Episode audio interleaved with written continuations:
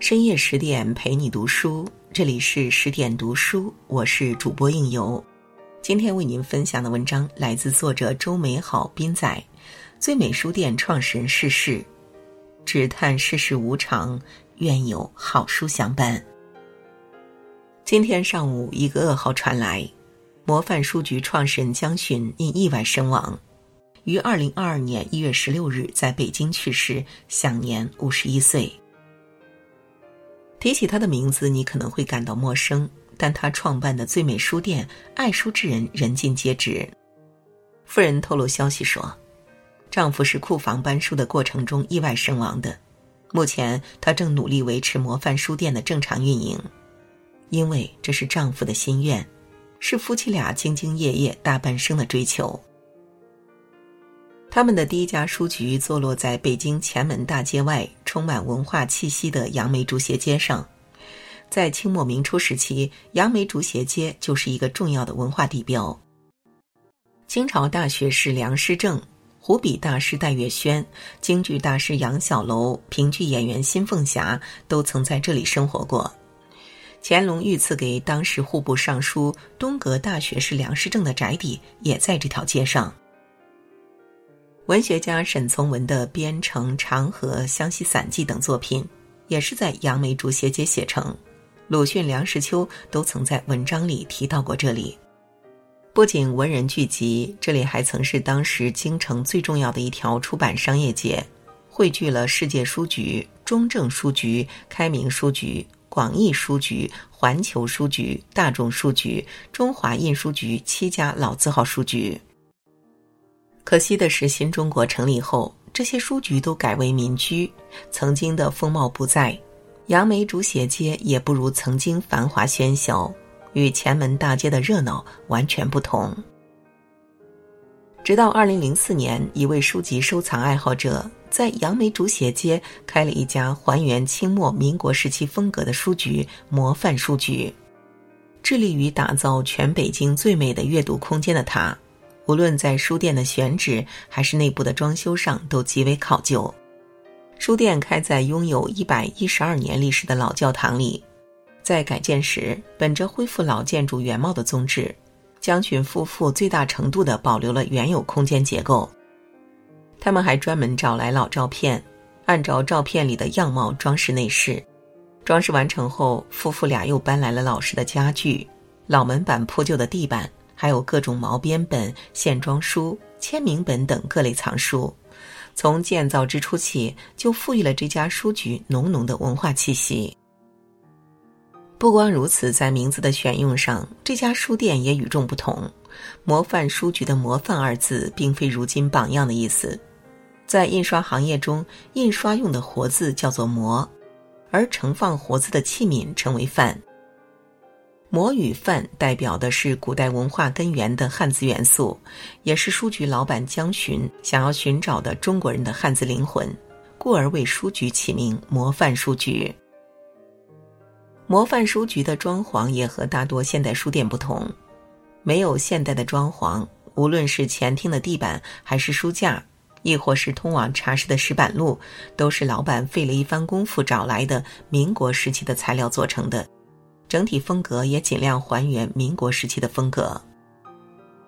模范书局当然也不会卖普通的书，模范书局不卖新书、畅销书，书局中的书都是珍藏版的书籍或者老板自己制作的书，还有一些市面上很难找到的签名版的珍贵书籍，在模范书局都能找到。在江巡收藏的几十万册藏书中。有一本南宋著名文学家周密的《草窗韵语》，他喜爱至极，还用书名中的“语”字给自己的女儿起了名字。为让这本书的价值能够得到发挥，他把书中的文字做成字库，并用《草窗韵语》的字体印刷了几本当今的大作，让《草窗韵语》能够以另一种形式长存于世。老板江巡也不是一般人。江巡不仅是一个书籍收藏爱好者，还是出版人、装帧设计师、诗人、画家。他自己非常热衷传统的雕版印刷，用这种方法，他自己出版了很多书，还两度获得中国最美的书图书奖。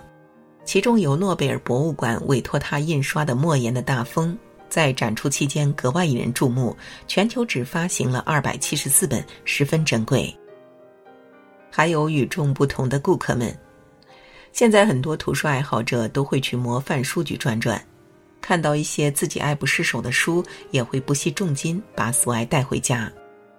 有一套大部头的《浮世绘巨花》，是江寻和妻子一起从日本背回中国的。有一位年轻的姑娘偶然走进模范书局，一进来就被这套书吸引，当即就付了两万多元书款，把这套书搬走了。还有一些收藏爱好者专门来模范书局找一些很难找到的书，如果不是为了买书而来，就当这里是个迷你的印刷博物馆，随便逛一逛也是极好的。老板除了书籍，还收藏了很多雕版，也非常值得一看。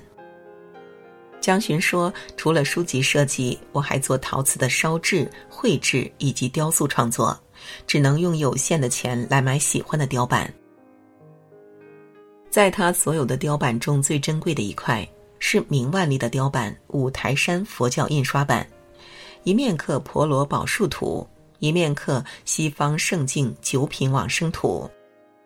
江巡还为这块巨型雕版制作了可旋转的木架，每逢有人来访，必会站在雕版前仔细端详，赞叹古代手工艺。江巡热衷雕版印刷。他最大的心愿就是把这种中国的传统技艺传承下去，留住文化的根。江巡说：“我收的这些古董雕版，历代延续下来，像古老的山脉一样，它可能动不了，但成为一种原始的存在。如此独特的模范书局，在老板江巡眼里，却是一个约会的地方。”江巡说：“模范书局其实是一个与书约会的地方。”二零一七年，第二家模范书店在北京天桥艺术中心开设分店。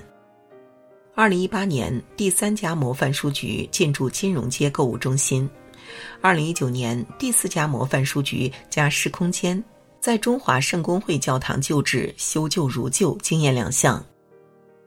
二零二一年，第五家模范书局原书房，第六家模范书局友谊书房也陆续开业。书店越开越多的同时，压力也越来越大。面对实体书店的运营困境，江群不止一次发出感叹：在做实体书店的过程中，如果这个老板没有很强的社会责任心，没有强大的内心，他很快就会倒下。但即便再难，他也从没有想过放弃。面对高昂的房租，他在书店内开设咖啡店。还不断进行文创设计，这些操作能带来一部分日常的流水。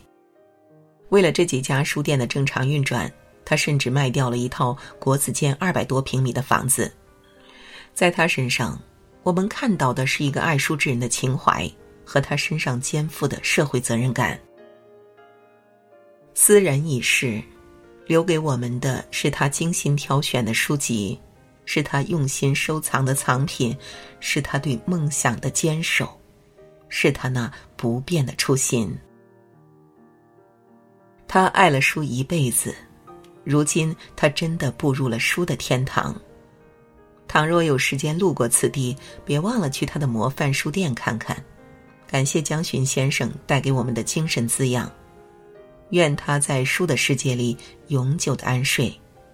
也愿他未尽的梦想能在这世间继续生根发芽。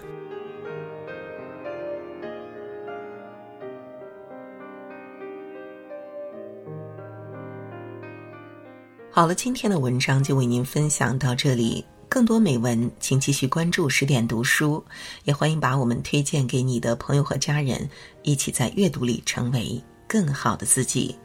我是应由，让我们在下个夜晚。再会了。